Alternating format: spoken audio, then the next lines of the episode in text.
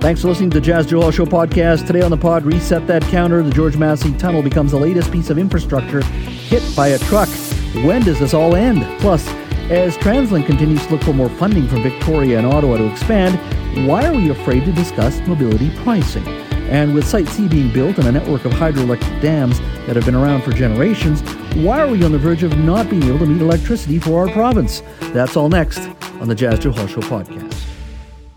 Let's get to our top story. Well, the George Massey Tunnel is the latest piece of infrastructure to be hit by a truck. The Richmond RCMP confirmed a crash happened shortly after 8 8:30 p.m. last night. It's the latest in a rash of collisions involving overheight vehicles that last month prompted the province to unveil harsher penalties uh, against the drivers and companies involved.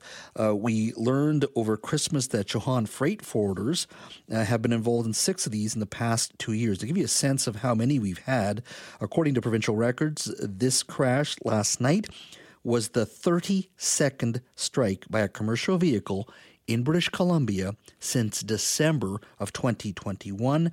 We've had 17 of these uh, crashes in 2023 alone. This is the first of 2024. Now, BC did suspend the National Safety Code certificate of Chohan freight forwarders. They are not believed to be involved in this incident at all. It, it that that uh, suspension grounded the fleet of the 65 commercial vehicles that they have in this province. But the company is part of a group that also has a fleet in Alberta, and those vehicles continue to haul freight in BC. And there lies the problem. Transportation Minister Rob Fleming did fire off a letter to the federal minister asking for work be uh, work be started on a unified truck safety system across the country.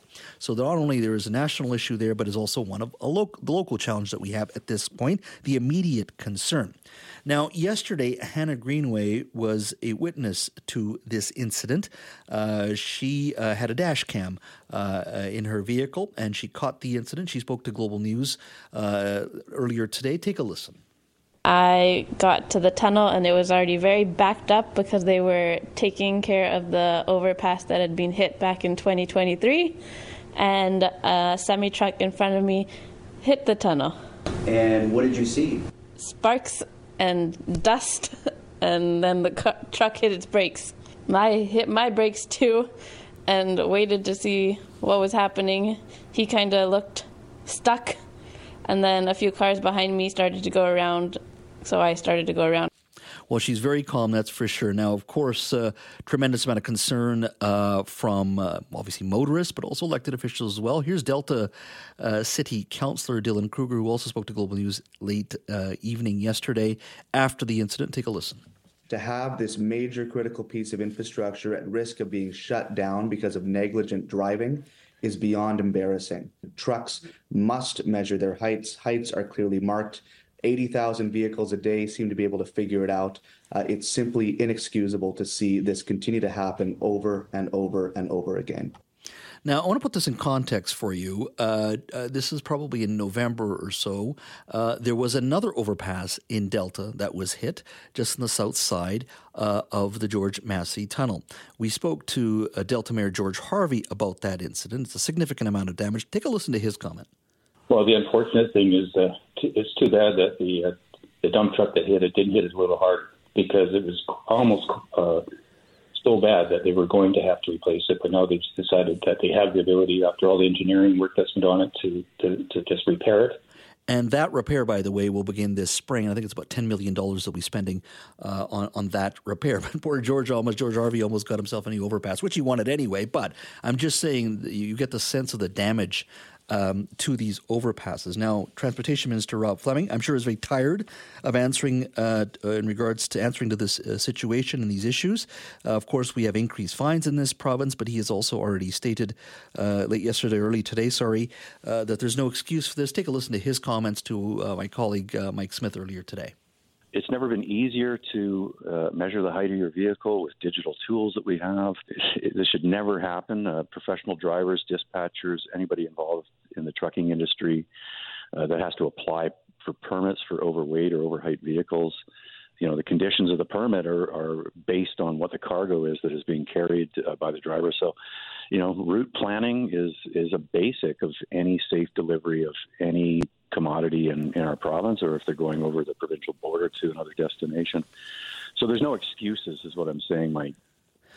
Well, I, I don't even know how to address this now. What is the issue that's causing this? Is it a lack of training? Well, then let's go after these schools that are doing the training. Is it the companies that are not providing enough training? Let's go after the companies. Let's hammer them even harder. And that may be part of the issue that they're just hiring a lot of young drivers. And I don't want to just focus on young drivers. They may not be just young drivers. That's my suspicion. And I'll say that for sure. Is it a lack of training? Are the schools not doing it? Are there too many private schools that have been set up that shouldn't be teaching these new young drivers? Or is it just greater demand for faster, quicker deliveries uh, that uh, other companies are asking for? These customers are demanding, and the companies that are sending these drivers out are putting pressure on these drivers to get going. I don't know what is happening here, but it's unacceptable. And I think government needs to do more. If that means fining these folks an even higher fine, let's do it. Perhaps it's time we hand them the bill. In the case of that other overpass just south of the uh, Massey Tunnel on the Delta side, that's a $10 million repair. Guess who's paying for that? You, taxpayer. You're paying for that. Maybe it's time we handed those bills over to these companies. But it is not acceptable. Give me a call on the open line. I do want to hear from you on this issue. What needs to happen next? Yes, we've increased fines. Yes, we're talking about a national system that if you find a company in British Columbia, but if they happen to have trucks in a different uh, province registered there, do we keep them out of BC as well? Maybe that's what we need to do. I don't know. Let's talk a little bit about veterinary care. Now, if you have pets, you know at the best of times, veterinary care can be very expensive. BC's uh, pet owners spend on average about nearly $1,200 on the health of their animals, which uh, is way above the national average of $872, according to the Canadian Veterinary Medical Association. And, and as uh, a lot of you know, one single emergency uh, surgery can be upwards of five to ten thousand dollars. Now, economic euthanasia is a term that is sadly familiar to people working in veterinary medicine and at animal rescue agencies. It's the tragic situation where an animal has the potential to recover if provided necessary medical care, but that care isn't available because it is financially out of reach. Now, RAPS, which is the Regional Animal Protection Society, says a white paper may provide some answers. One simple step would be for the federal government to deduct veterinary expenses from your taxes. Joining me to talk a little bit about that issue is Rebeka Breder. She's an animal rights lawyer. Rebeka, thank you uh, for speaking to us today. Thanks so much for the invite. Uh, lots to talk about here. RAPS, the Regional Animal Protection Society, is talking about um, uh, you know making vet bills tax deductible. Your thoughts on that? I think it's a fantastic idea. It's it's an idea that RAPS, the Regional Animal Protection Society, uh, has come up with. they've been working on this for for a couple of years now, and it it's really it would be I don't know of any other country or place in Canada that would have it, but essentially it's providing tax credits for veterinary care, and and I think given that over 50% of Canadian households have at least one dog or one cat, it just makes economic sense to do that. I mean, companion animals are part of our families. There, many people consider their cats and dogs as part of their family just as they do their human children. And so if we provide tax benefits for health care for people, then I think the time has come for providing tax benefits in terms of veterinary care as well. And you know, I let me just say I don't think it's such a far leap either because it's not like this doesn't exist at all. Uh, farmers, for example, in Canada get tax benefits for providing veterinary care to their farmed animals, but it has to be considered like a, a business expense. You know, this would be slightly different because it's not a business expense. It's it's uh it's an expense, personal expense for families. But mm-hmm. it's not like the government would have to start from complete scratch to think of something like this. Mm-hmm. And RAPS did an incredible job at providing kind of a, a blueprint on how this would work. Um, do you think it should begin and end with dogs and cats? What if, let's say, I had uh, pet bunnies at home and they required veterinary care, or you had a lizard uh, that you kept uh, in a tank of some sort? Um, uh, yeah. would it would it apply for any pet then potentially?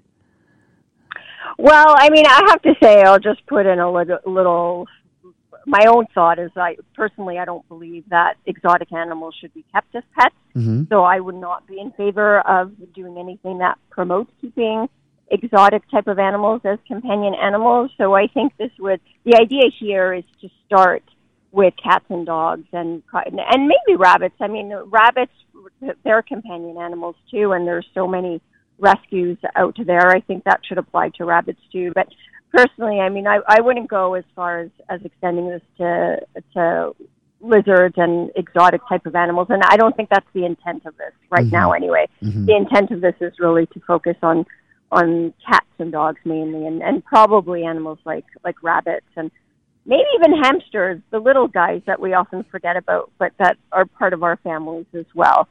And you know, Jas, also, if if I could just say one more thing, is that, like I said, I mean, companion animals really are members of our families. I think anyone who has a pet will most likely agree with me. And BC, in just a few days on January 15th, is going to be the first province in Canada that is amending its Family Law Act to recognize the best interest of animals and the consideration of companion animals, that is, in the context of when couples separate. And so the reason why I bring that up is because, again, it's not such a far leap for the government to make that considering animals as family is just the way things are now. And it, the time has really come that we need to be doing everything we can to promote that and to help people really keep their companion animals and treat them like family. And you said that was on January 15th that that becomes law in this, Yeah. this province? Yeah, yeah. I mean, the law was amended last year, but it's coming into force uh, in just a few days. The Family Law Act. A- And and that that's is that in, in, other jurisdictions as well, or is this a first for British Columbia for for Canada? It's a first in Canada. It's really exciting. We're really leading the way on that. So sorry, I don't want to like change topics here, but it's just I, I'm raising that because I think it's an example of how governments are recognizing, including our own, that companion animals are part of family. Mhm. And so here in British Columbia, that is becoming law in the sense that it's, it's recognized, it will be recognized under the Family Law Act. And, and so it's, it's really, it's an idea that is starting to be enshrined in law. And so providing tax benefits for veterinary care isn't such a far leap. How much of an impact uh, do uh, medical treatments for animals, whether it be ultrasounds or MRIs, what's the cost generally? I mean, you deal with a lot of cases. Can you give me a sense of what costs for animal care is like today, like like for uh, you know when you when you visit a veterinary veterinary veterinarian? Oh, yeah. I mean, they could be astronomical, especially if you don't have pet insurance, which a lot of people don't. And so just going for an MRI or an x ray is a few hundred dollars. Going for uh, a CT scan and then having that read by, an, by a radiologist, an expert, or a specialist, that is easily a couple of thousand dollars right there. And so with these unexpected expenses, you know, we always want our, our companion animals to be healthy and safe and all that, but just like with humans, we never know what could what can arise. And so when you have a huge expense like that, what happens more often than we would like to see is what we call uh, economic euthanasia financial euthanasia. It's really sad. It's basically when people cannot afford the treatment and they feel that they have no other choice but to have their animal put down. So if these tax credits would actually exist, I think that would really help that financial burden and that financial impact on on people when they're faced with big expenses like that. Uh, I'm curious. Uh, are there any uh, private sector extended health or uh, extended medical programs that you know of where extended health applies to pets at all? I mean, obviously, employees do have extended health care from a variety of employers, uh, but does, has, has have any of them ever been extended to pets as well? I haven't seen it, but I love the idea of employers in the same way as they extend health benefits for like dental care, medical care for massages, and whatever else. As it would be amazing if employers would include veterinary expenses as part of their their benefits package for their employees. I mean, how amazing would that be for for employees and for their companion animals? Well, it's a very interesting conversation. It's part of a white paper from uh, RAPS, uh, and they do great work. I know they're based out in Richmond, uh, and uh, it's an interesting conversation, that's for sure. And I'm sure that it's not the last time we'll be having it, that's for sure. Rebeka, thank you so much for your time today. Thanks so much, Ez. Now, yesterday uh, we had Brad West on the show. He's the mayor of Port Coquitlam, of course, and part of the Translink's Mayor's Council. In fact, he heads the Translink Mayor's Council. Uh, and they announced, of course, that uh, as mayors collectively, we had a lot of mayors there at the press conference yesterday, basically saying they're looking uh, for more funding from Victoria and Ottawa. They were speaking there as a unified voice. He did tell us they needed $700 million to move forward, especially with the rapid bus program. Uh, but certainly, it also spoke of uh, another core issue uh, which of course is where will transit find its funding long term? Right now, 18 and a half cents per liter of gasoline. Every time you gas up, 18 and a half cents goes to TransLink. That funds the system. But as you know, every time somebody buys an EV, they're not gassing up, uh, and that person isn't paying the TransLink uh, or transit uh, fee. Uh, and that means over the long term, TransLink's budget is up in the air. It is a true existential challenge uh, for uh, the system. I did ask Brad West that question. Take a listen. This is something that has plagued us for decades, and it becomes very much a Groundhog's Day over and over again. Big debates over how do we fund transit. We need these projects, but how do we pay for them?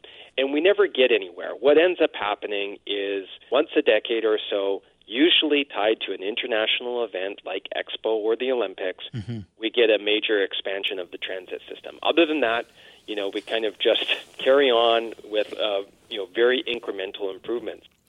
Um, the Mayor West comments there are actually bang on if you think about it. A big event uh, is announced for the city once every 10, 15 years, and then we build a SkyTrain line or we buy more buses or whatever it may be. But what is the long term um, way we can fund our transportation infrastructure? Well, one of the ways is mobility pricing, essentially charging you for driving uh, every year on the roads, and that money that is collected goes towards transit and goes for transportation infrastructure. Joining me to talk a little bit about mobility pricing is, of course, Richard Zussman, Global BC's legislative reporter. Richard, welcome. My pleasure, Jas. Thanks for having me. Uh, first and foremost, uh, what Mayor West said, I, I, would argue, was incredibly correct in regards to waiting for a big event and then we somehow managed to find uh, funding. Where are we as a province, as a region, in regards to even looking at seriously the issue of mobility pricing? Yeah, so I heard your conversation you had yesterday with the mayor and then the conversation you had following it. And so I asked Premier David Eby today about exactly this issue. What should the mayors be planning for here? And is mobility pricing, in essence, charging people to be on the roads in the cards? And Premier Eby was very quick to say that it's not. It is not in the conversation. That the way that we're looking at the issue of affordability right now, the government has no interest on bringing on an extra tax for drivers. And the premier wouldn't even open up the door for a long term discussion around how do we look at what the future of paying for these projects looks like, uh, especially considering that vehicles are moving towards electric. You spoke about this yesterday. As as more people drive electric vehicles, there will be fewer people consuming gas. That means there will be fewer revenues from the gas tax going to transit because that's predominantly how municipalities pay their share now. And the premier wouldn't even get into that issue of how are they going to replace lost revenues. And it's going to be something that ultimately will catch up to the government. But for now, they feel they can get to the high road when they say, well, we couldn't possibly talk about this because it will just add extra costs on short term to British Columbians. Uh, I do recall the question being asked today of the Premier. We do have uh, his answer. I want, want people to take a listen to it uh, in regards to his thoughts on what you have just described. Take a listen.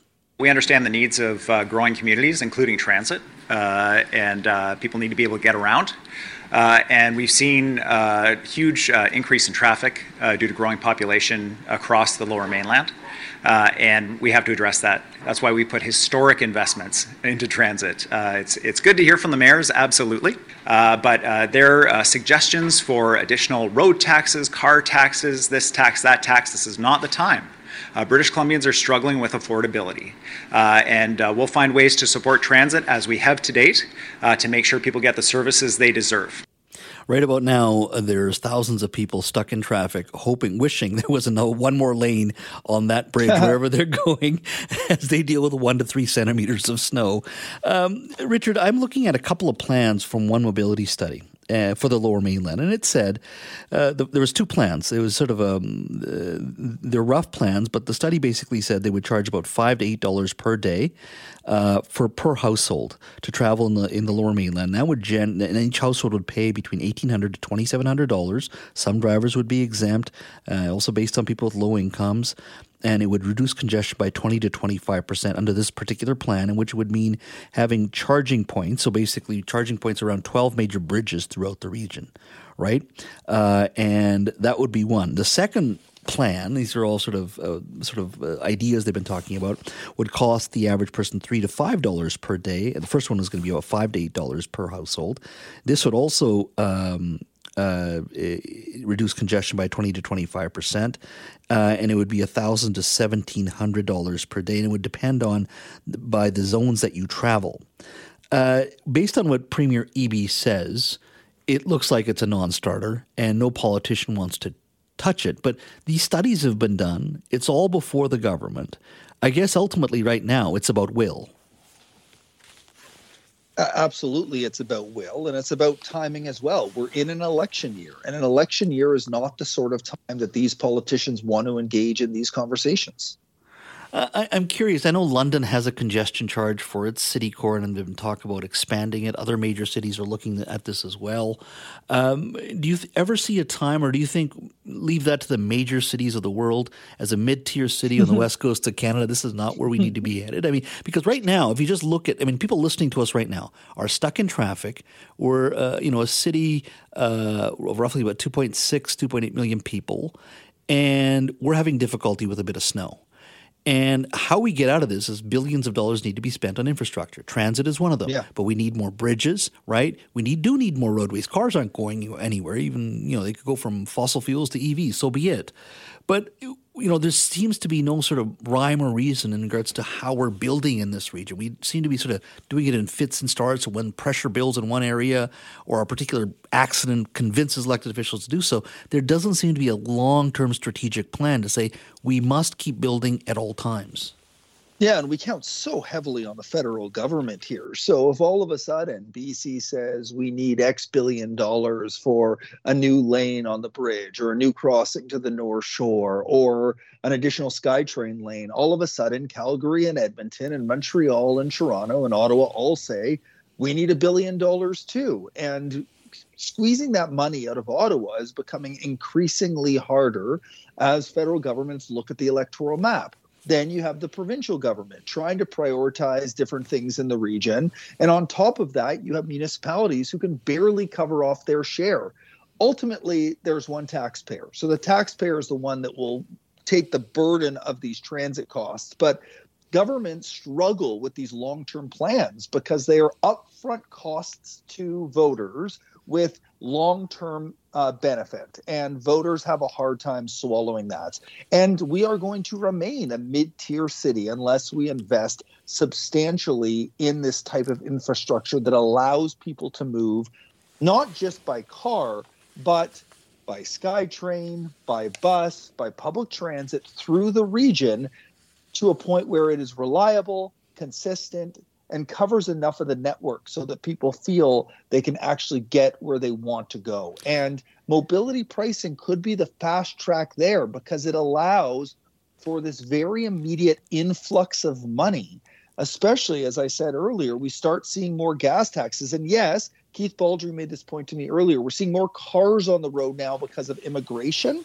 But as we do move towards that future of electric vehicles, eventually we are going to hit the tipping point where combustion engine cars are coming off the road, gas taxes are going down, and just saying we'll we'll figure it out when we get there is not good enough for what requires really good long-term planning to solve a complex solution and and you know it may take right after an election a decisive victory by whatever party but it, it feels to me Jas like politicians are so far off from ever being willing to consider this type of mobility pricing.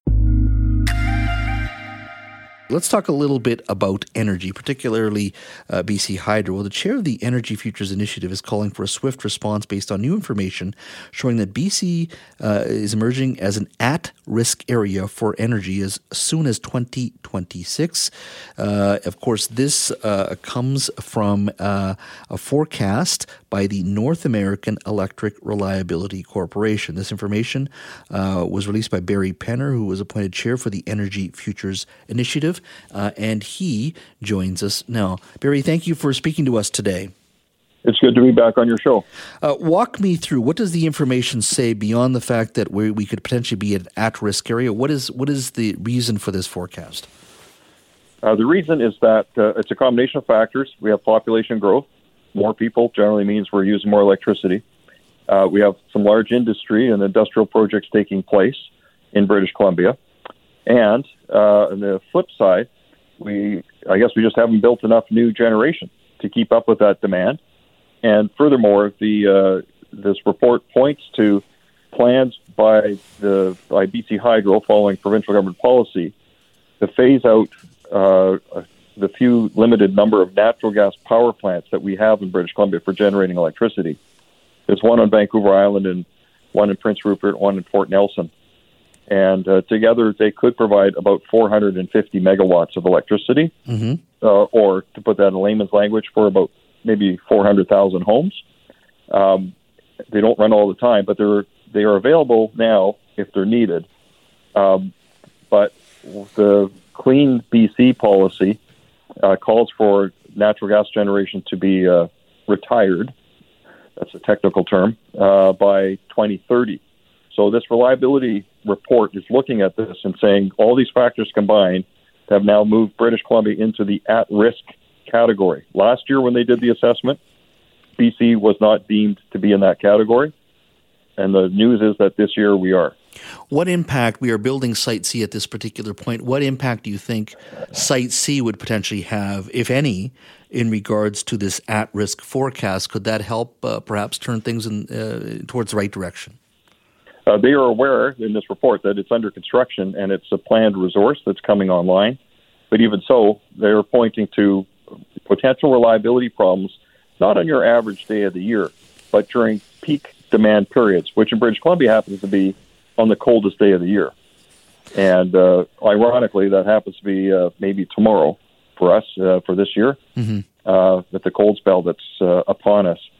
Um, so it's, it's at those peak demand periods where the utility, according to this report, is going to be stretched uh, to keep the lights on, and they may well be able to, but uh, under reliability standards, you have to be able to do it with a margin because mm-hmm. some things can, you know, unexpected things can happen, and they're they're looking forward out, outward bound like t- 2026, 2027, and they're saying we're not so sure that that reliability standard is going to be met.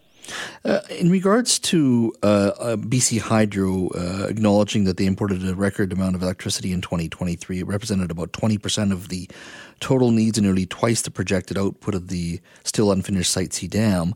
Um, it, this, to my understanding, is because of drought conditions. That should improve, should it not? We all hope so, uh, but it's pretty hard to control the weather. Um, we've had about a year and a half of below precipitation, uh, below average precipitation across the province, lower than average snowpacks. And just yesterday, the River Forecast Center uh, gave their first report of the winter about snowpacks. And we have even less snow on the mountains this year than we did last year at this time. And we know that last year it was not enough for us to have enough water to keep our power system self sufficient. So it's possible that the summer coming up or this next year, this, the current year, 2024, we might actually have to import even more power than we did last year. How did we end up here? And before we get to, to talking about uh, Hydro's power call moving forward, but even now, we shouldn't be having this conversation. How do you think we got here? Is it a hesitation on not only this government, perhaps the previous government as well, and, and, and perhaps looking at expanding uh, our capacity to, uh, to, to generate more power? What in your mind got us here? Well, certainly you could say there's a, a lack of generation capacity. It, forecasting is like the weather is always challenging. It, it's often not, not accurate. but uh, if you think back to the early 2000s, the Gordon Campbell government at that time uh, became quite aggressive about saying, look, we're going to open up the, the system and ask for more power producers to get involved. Mm-hmm. Bring your wind power projects, do your uh, run of river projects. Let's get renewable energy happening and, and get more into the system after a number of years where there hadn't really been any new projects at all. So there was some catch up going on. Uh, and then, you know, the opposition was saying, hey, this new power costs more money than the old dams. Well, just like you build a house today, it costs more than it did in the 1950s. That's true. Uh, but as we saw in the California electricity crisis, not having enough electricity is much more expensive than if you pay to have new electricity built. Um, so there was a decision made, I think, during the Christy Clark era, um, to slow down the uh, the call for power from the IPPs, independent power producers, and then, of course, under the current regime, the, when they first came to office in 2017, they said we are reviewing these contracts, and they I think they terminated a number of them, and said we're not going going to you know go after this this electricity uh, in the same way anymore, and they said we're going to just do Site C primarily, mm-hmm. and so that's kind of got us to where we are. And now, uh, this past summer, Premier Eby announced that the NDP government will now turn to the private sector uh, and ask for some more electricity projects.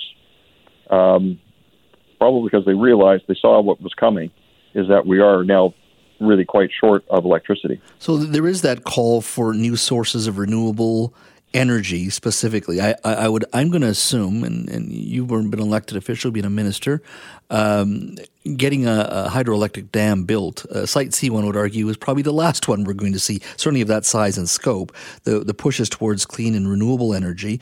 It appears the focus is going to be on wind energy. Do you think there's going to be enough that we can, uh, enough capacity, that we can create enough wind energy to deal with some of these shortfalls? I mean, I, I think it sounds wonderful on paper, but can we generate enough energy from wind as one of the main sources? We certainly aren't going to do nuclear. Nuclear would, that's another debate. We'll start to do that another day, but uh, there, I don't think there's appetite there for that. And if wind is the one, that BC Hydro seems to be most interested in, can we generate enough energy with our growth that's expected uh, to deal with all of this? I mean, I would think wind is one, but I can't see it being as be, being able to generate enough power compared to a Site C. It uh, it does produce wind turbines, produce energy, and uh, in, at a really good site, they will produce their rated output at about 40% of the time because it's just not windy all the time. So uh, they will produce energy. The, the, trick is you don't really know when. Um, and so there is a difference in the forms of electricity generation between what's called base loaded or dispatchable mm-hmm. electricity that, you know, you throw a switch and it will be there uh, versus intermittent renewable electricity like wind and solar, where, yes, it produces energy for sure at certain times of the day or certain days of the month, but not every day and not all day. Um, so for, for that creates more complexity for system planners, and that again is a factor of why when they look at the reliability, you know, me, being sure that you will have enough power at a specific time. You, you can't be certain that the sun will be shining or the, the wind will be blowing at that specific hour at your peak demand. So as they look at plans to decommission the limited amount of natural gas electricity generation in BC, they're saying that's one of the contributing factors to increasing our risk of not have not meeting the reliability standard. Well, Barry, uh, we're going to look uh, at uh, an energy series uh, sometime in March on this show. we Look forward to having you on at that time to talk about the bigger picture in regards to what we what we need to be doing uh, moving forward. Thanks once again for your time. You're welcome, Jas. And just watch for it here at Energy Futures Initiative. We are working on a report. We hope to have some information out by the end of January with some proposed solutions. We were talking about so much conversation, so much of our conversation has been around housing and housing affordability. But Premier Eby was asked about housing today and specifically a flipping tax. Now, we don't have all the details, but take a listen to his comments in regards to a flipping tax. Uh, the flipping tax is coming. If your business is flipping houses, it is coming. This is your warning. The flipping tax is coming. Uh, now is the time uh, to get out of that business and to put your money into something productive that helps build our economy for everybody. the flipping tax is coming. The flipping tax comes for businesses flipping houses. Yeah. So look, as they say, the devil's in the details, and I'll wait till they announce those. But I do get a bit concerned when people just say flipping tax. Well, you know, there are lots of mom and pop home flippers out there that work hard, have saved some money, been fortunate, sure, uh, but they put in their sweat equity. They buy a home, they clean it up, they may rent it out for a while, uh, and then they sell it and they make money off of it. Uh, Home Depot makes money off of it, which employs people. Uh, you hire uh, tradesmen and women uh, to to work in these homes. They get employed, right? Uh, we here at Chorus make money. You know how? Because we got a network around home flipping. It's called Home and Garden Television. It wouldn't exist. We've got magazines that sell that stuff. I mean, it is part of our uh, economy. Now, you know, I can understand if there's somebody who does this, does 20 of them at once. Okay, let's let's talk about that. But I think the mom and pop home flipper, and if there's a flipping tax, the, those individuals shouldn't be penalized. And maybe I'm in the minority here. I do have concerns that we, we, we, we sort of end up vilifying everybody who builds houses. They build supply. I'm not talking about these big bad developers or they get viewed as bad. They still build supply as well. Uh, and I don't think that's an honest conversation. But I really am concerned if it's a mom and pop home flipper, they should be allowed to do what they do. The devil for sure is in the details, and I would definitely need to hear. I'm sure that tax would it would have to scale somehow, um, because yeah, it's not right if this is your first home that you're flipping to to have like in, in, if they just do a flat tax on, a, yeah. on on flipping homes or flat tax on whatever percent of your profit or something like that. I can see how that would be a little bit ridiculous, but uh, yeah, the people that maybe make their business off of flipping homes, it's uh, maybe I don't know. Ta- there's all kinds of larger companies that have to pay all kinds of taxes that civilians don't have to pay and if you've chosen this to be your line of work, I know that you also you have cost to cover, you have contractors to pay, you have maybe even architects, you have permits to get permits to get and things like that. I understand. It's business and maybe you'll be an inordinate cost of doing business, but I also don't agree with Premier Eby and he seems to be intimating and I I might be wrong that flipping homes is inherently taking away supply or it's inherently exploitative because you're whatever jacking up the price and and to make a profit. And I don't necessarily think that that's the case because who else is going to buy the home, I suppose, because if you buy a home with the intent to flip, you don't really intend to live there. The condition of the home might not be such that it's really great to live in, anyways. Yeah, and I, had uh, I, I, talked a little bit about this uh, about an hour and a half ago. We are just having a casual conversation with uh, one of our other guests on it, and somebody did text me and say. Uh, uh, Jas, uh, the problem is is that the I guess the flippers here they do kick people out so they can renovate and then flip the house. So perhaps that sucks. Uh, yeah, don't do that. Yeah, but you, you got to renovate. That's true. And I guess in in Canada, our flipping industry might look a little bit different than say when I started hearing about house flipping. It was shows that uh, came out of the United States that after the housing crisis, because there was an abundance of homes for auction in you know 20, 2009, 2010, 2011. So you could really kind of get in there in a dilapidated home for that had been foreclosed upon and people had been evicted. Then you can really you know take a home for $20,000 or whatever, $80,000 and spruce it up to something reasonable. But I think it just might be a little bit, I don't know, different here. Oh, and, and was it? Remember the uh, last federal election? There was um, a member of parliament for the federal Liberals here in, uh, in Vancouver, that uh, Taleeb Noormohamed, he'd flipped like 20 properties or something like that. well, that's what he did. That that was That's his... how you make your money. It's a way it is a way to make money. It is a hustle in and of itself and it's not an easy job. Yeah. I'm not saying that. I'm not saying like get a real job, but it is I mean, when you run a business, there are new taxes introduced all the time. Yeah, exactly. So it's, it's going to be interesting. I just uh, maybe I'm in the minority, but uh, I would love to hear from you. Give us a call on the buzz line. What do you think of a flipping tax? And maybe you do uh, you know, spend your weekends, perhaps you purchase purchased a home, uh, you do the work yourself, put in that sweat equity to sell a house, make a few extra dollars.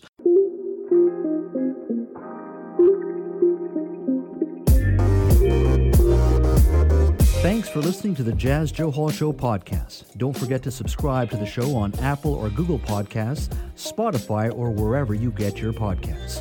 You can always listen to the Jas Johal Show live Monday to Friday from 3 to 6 p.m. on 980 CKNW and connect with me on Twitter at Jas Johal BC. Talk to you next time.